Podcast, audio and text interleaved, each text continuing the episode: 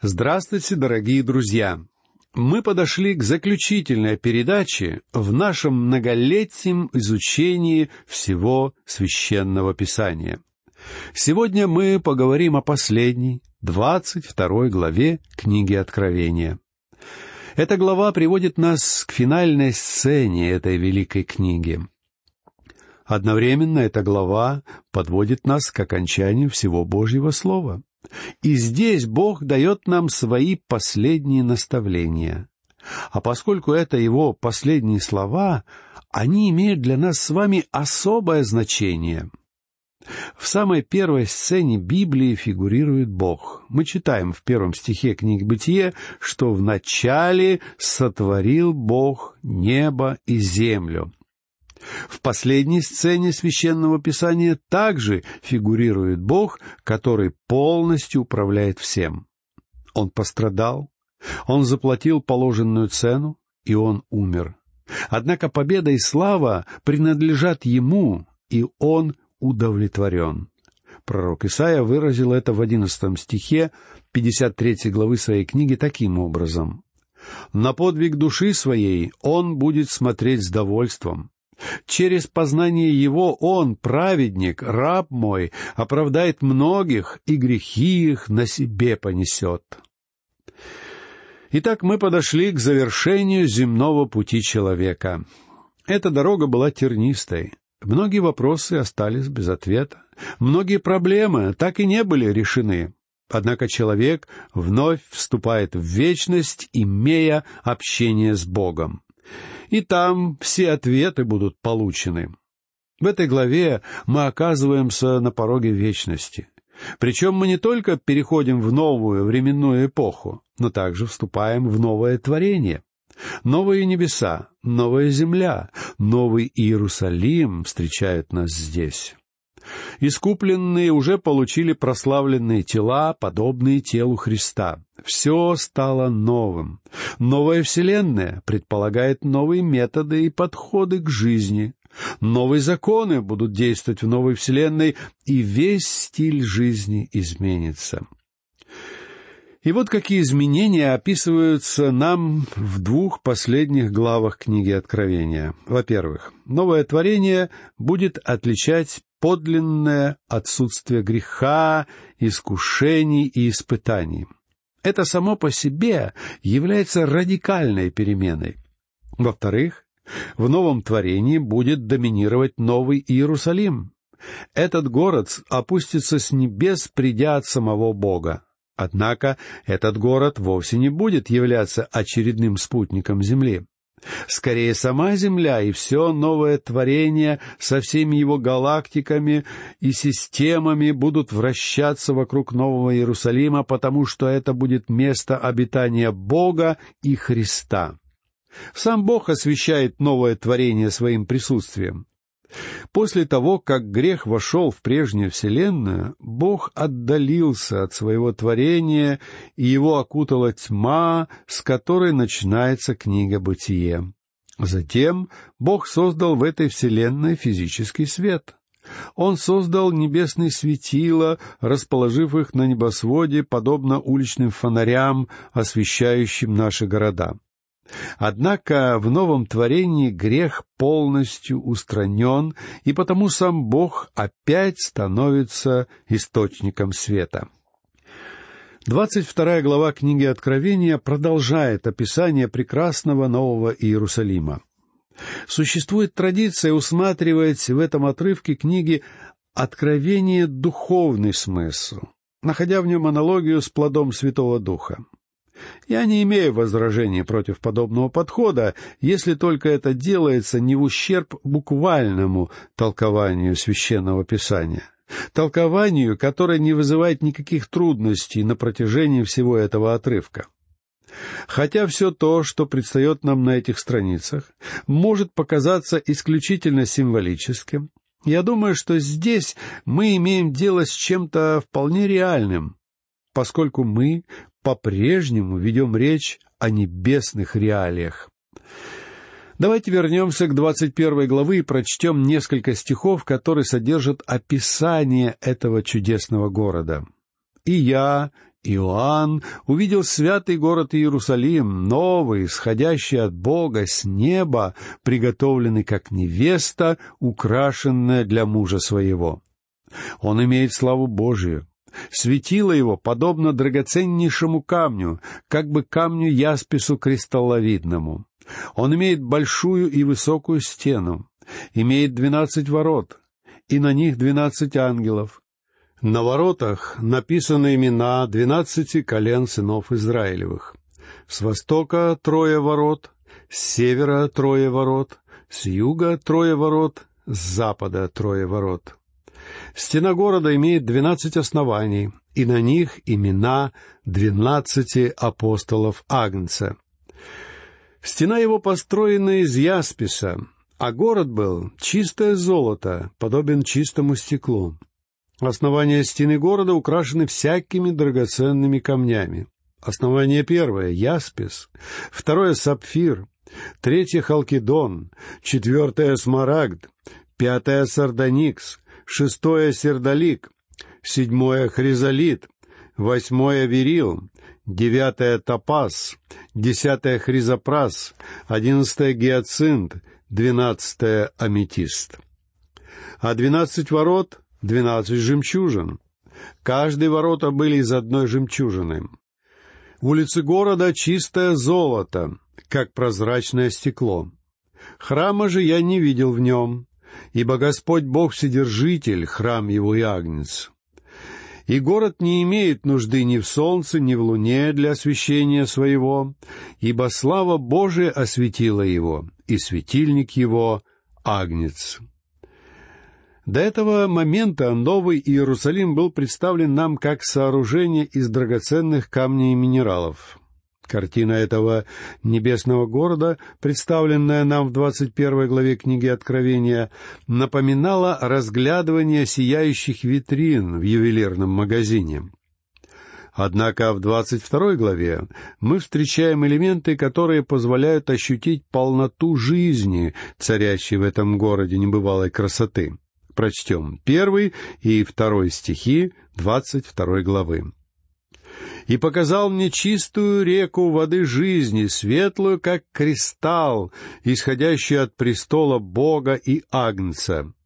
Среди улицы его, и по ту, и по другую сторону реки, древо жизни, двенадцать раз приносящее плоды, дающее на каждый месяц плод свой, и листья дерева для исцеления народов». Древо жизни — это плодовое дерево, ежемесячно приносящее двенадцать различных сортов плодов в изобилии и разнообразии. Иными словами, в вечности люди будут есть и пить, и это, я полагаю, является большим облегчением для многих из нас. И хотя меню будет разнообразным, оно будет ограничено исключительно растительной пищей, точно так же, как это было в Эдемском саду. Помните, как Эдемский сад описывался в первой главе книги Бытия в двадцать девятом и тридцатом стихах? «И сказал Бог: вот я дал вам всякую траву, сеющую семя, какая есть на всей земле, и всякое дерево, у которого плод древесный, сеющий семя. Вам сие будет в пищу. А всем зверям земным и всем птицам небесным и всякому пресмыкающемуся по земле, в котором душа живая, дал я всю зелень травную в пищу». И стало так. Даже листья этого дерева жизни являются ценными и имеют целительные свойства. Почему нужно исцеление в этой совершенной вселенной? Это вполне уместный и непростой вопрос.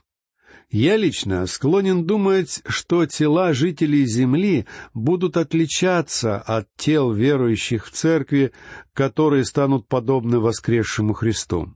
И возможно, что тела жителей земли будут временами требовать какого-то обновления или подкрепления сил. Это может являться еще одной причиной, почему они приходят в Новый Иерусалим. Не только для поклонения, но также для физического и духовного обновления. Далее прочтем третий стих. «И ничего уже не будет проклятого, но престол Бога и Агнца будет в нем, и рабы его будут служить ему». Престол Бога и Агнца находится в Новом Иерусалиме. Это будет место пребывания Бога Отца и Бога Сына. Явно бросающееся в глаза отсутствие упоминания Святого Духа заслуживает объяснения. Дело в том, что в первом творении, когда Святой Дух Божий носился над водою, Он совершал работу обновления и восстановления отравленной грехом земли. Сегодня Дух Божий также является механизмом возрождения, действуя в сердцах и жизнях верующих. Но новое творение не будет нуждаться в его работе обновления, поэтому отсутствие упоминания Духа в этом месте повествования является весьма красноречивым. Слова о том, что рабы Божьи будут служить Ему, показывают, что небеса будут являться не местом праздности и безделья, но местом активной деятельности. Причем эта деятельность будет бесконечной, ибо на небесах никому не потребуется давать телу отдых для восстановления сил. На небесах люди будут заняты служением, хотя используемое здесь греческое слово «служение» является весьма редким. Данное слово использовалось евреями в особом значении, а именно для описания служения Израиля как особого Божьего народа своему Богу Яхве. Мы читаем пример такого употребления в девятой главе послания к евреям. «И Первый Завет имел постановление о богослужении и святилище земное. При таком устройстве в первую скинию всегда входят священники совершать богослужение». Это будет особенное служение Богу, которое мы с вами будем осуществлять в течение всей вечности. Я не знаю точно, что это будет за служение, но он может верить в наши руки заботу о Вселенной. И там будет царить непрекращающаяся деятельность в силу отсутствия ночи. Человек, наконец, исполнит свое предназначение и удовлетворит сокровенные желания своего сердца. Прочтем четвертый стих. «И узрят лицо его, и имя его будет на челах их». Человек, наконец, увидит лицо Бога. Это было самое большое желание многих Божьих святых, как, например, Моисея в Ветхом Завете и Филиппа в Новом Завете. Это и есть высшая цель жизни. Далее пятый стих. «И ночи не будет там, и не будут иметь нужды ни в светильнике, ни в свете солнечном. Ибо Господь Бог освещает их, и будут царствовать во веки веков». Первое творение было отравлено проклятием греха. И эта старая земля, на которой мы с вами живем, несет на себе множество следов данного проклятия. Но новое творение никогда не будет запятнано грехом. Грех не сможет появиться там даже гипотетически. Потенциально грех присутствовал в Эдемском саду в виде дерева познания добра и зла. Но само присутствие Бога и Агнца будет достаточным условием, чтобы предотвратить повторение подобного. Ибо именно во время отсутствия Бога в Эдемском саду Искуситель вошел к нашим прародителям. Далее прочтем шестой и седьмой стихи. «И сказал мне: сии слова верны и истинны. И Господь Бог святых пророков послал ангела своего показать рабам своим то, чему надлежит быть вскоре. Се гряду скоро, блажен соблюдающий слова пророчества книги сей». В этих строках нам с вами важно отметить, что когда Господь говорит «се гряду скоро», имеется в виду не скорое наступление этого события, а мгновенность его появления. Все события, которые описываются в книге Откровения, начиная с четвертой главы, занимают период времени протяженностью не более семи лет. Причем большая часть этих событий ограничена периодом в три с половиной года. И для нас должен являться ободрением тот факт, что сам Господь Иисус обещает, что этот период будет недолгим. Его слова «се гряду скоро» относятся к тому времени, когда люди вступят в этот трудный период. Так что будет не совсем справедливо говорить о скором пришествии Христа. Я сам не раз произносил данную фразу, однако я не думаю, что этот термин является правильным. По крайней мере, он может создать у кого-то неверное впечатление. Господь Иисус ставит собственную печать на данную книгу, говоря, что сии слова верны и истинны. Это означает, что никто не может играть с ними, усматривая в них лишь духовный смысл, а порой какие-то размытые и бессмысленные символы. Наш Господь говорит здесь о реальности. В начале этой книги было произнесено благословение, распространяющееся на тех, кто будет читать и соблюдать слова этой книги. А в конце данного произведения Господь опять повторяет свое благословение для всех тех, кто будет соблюдать эти слова. Эта книга не предназначена для удовлетворения праздного любопытства плотского человека. Она предназначена для того, чтобы люди жили и действовали в соответствии с ней. Далее прочтем стихи с восьмого по одиннадцатый. «Я, Иоанн, видел и слышал сие. Когда же услышал и увидел, пал к ногам ангела, показывающего мне сие, чтобы поклониться ему. Но он сказал мне: смотри, не делай сего, ибо я сослужитель тебе и братьям твоим пророкам и соблюдающим слова книги сей. Богу поклонись. И сказал мне: не запечатывай слов пророчества книги сей, ибо время близко.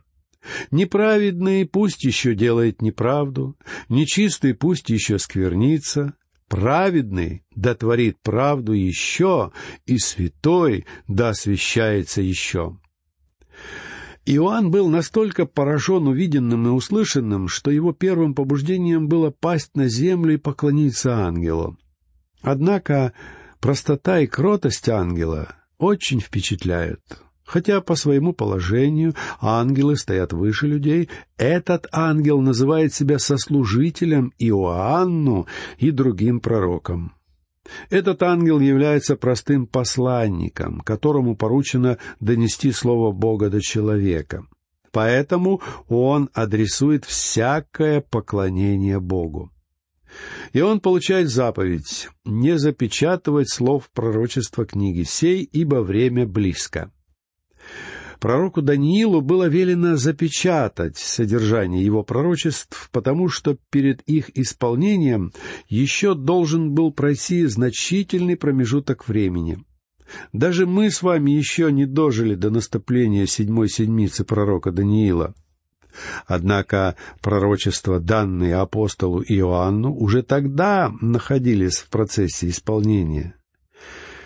В течение вот уже двадцати столетий Церковь пребывает в периоде времени, который описывается нам во второй и третьей главах книги Откровения в образе семи церквей. Далее стихи с двенадцатого по шестнадцатый. «Се гряду скоро, и возмездие мое со мною, чтобы воздать каждому по делам его. Я есть Альфа и Омега, начало и конец, первый и последний. Блаженны те, которые соблюдают заповеди его, чтобы иметь им право на древо жизни и войти в город воротами. А вне псы, и чародеи, и любодеи, и убийцы, и идолослужители, и всякий, любящий и делающий неправду. Я, Иисус, послал ангела моего засвидетельствовать вам сие в церквях. Я есть корень и потомок Давида, звезда светлая и утренняя». Церковь должна знать эти планы Бога, поэтому сам Господь вмешивается и произносит данные слова лично. Спаситель обещает, что Он придет вновь. Это Его личное послание, и ни один верующий не должен сомневаться или отрицать личное обетование Господа. И когда Он возвратится для основания тысячелетнего царства, Он лично наградит каждого верующего, тех, кто будут восхищены вместе с церковью, а также тех израильтян и язычников, что будут оставаться на земле. Далее следует последнее во всей Библии приглашение и предупреждение. Это двойственное приглашение.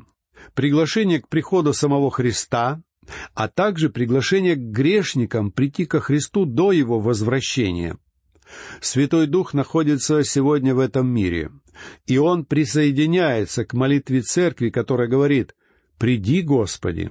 Прочтем стихи с семнадцатого по девятнадцатый. «И Дух, и невеста говорят: прииди, и слышавший да скажет: прииди, жаждущий пусть приходит, и желающий пусть берет воду жизни даром. И я также свидетельствую всякому слышащему слова пророчества книги сей. Если кто приложит что к ним, на того наложит Бог язвы, о которых написано в книге сей.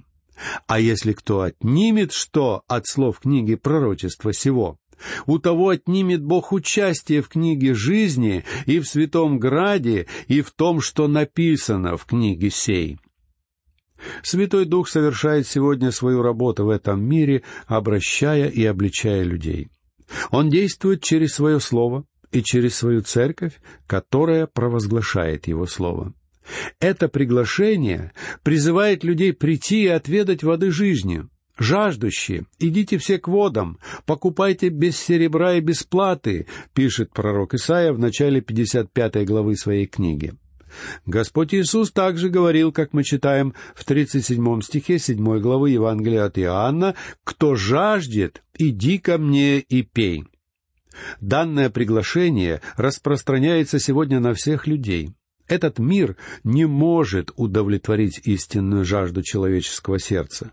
Вот почему Небесный Отец приглашает вас прийти к Нему. Напоследок давайте прочтем последние два стиха этой главы, где дается обетование и благословение. «Свидетельствующий сие говорит: ей гряду скоро, аминь, ей гряди, Господи Иисусе. Благодать Господа нашего Иисуса Христа со всеми вами. Аминь». Ветхий Завет завершается проклятием, а Новый Завет завершается словами благословения для верующих. Благодать обещана всем. Однако, если кто-то, независимо от его заслуг или достижений в жизни, откажется от предложенного, ему придется понести на себе суд, который также обещан в этой книге. Тем не менее, благодать протягивается всем людям. Таким является Божий метод спасения грешников. Я хочу закончить нашу последнюю лекцию словами замечательного христианского гимна: «О благодать, спасен тобой, я из пучины бед, был мертв и чудом стал живой, был слеп и вижу свет». Слава Ему за то, что каждый верующий может в полной мере отнести эти слова к самому себе. И я надеюсь, дорогие мои, что вы тоже ощущаете в своей жизни правоту этого гимна. Благословений вам, друзья!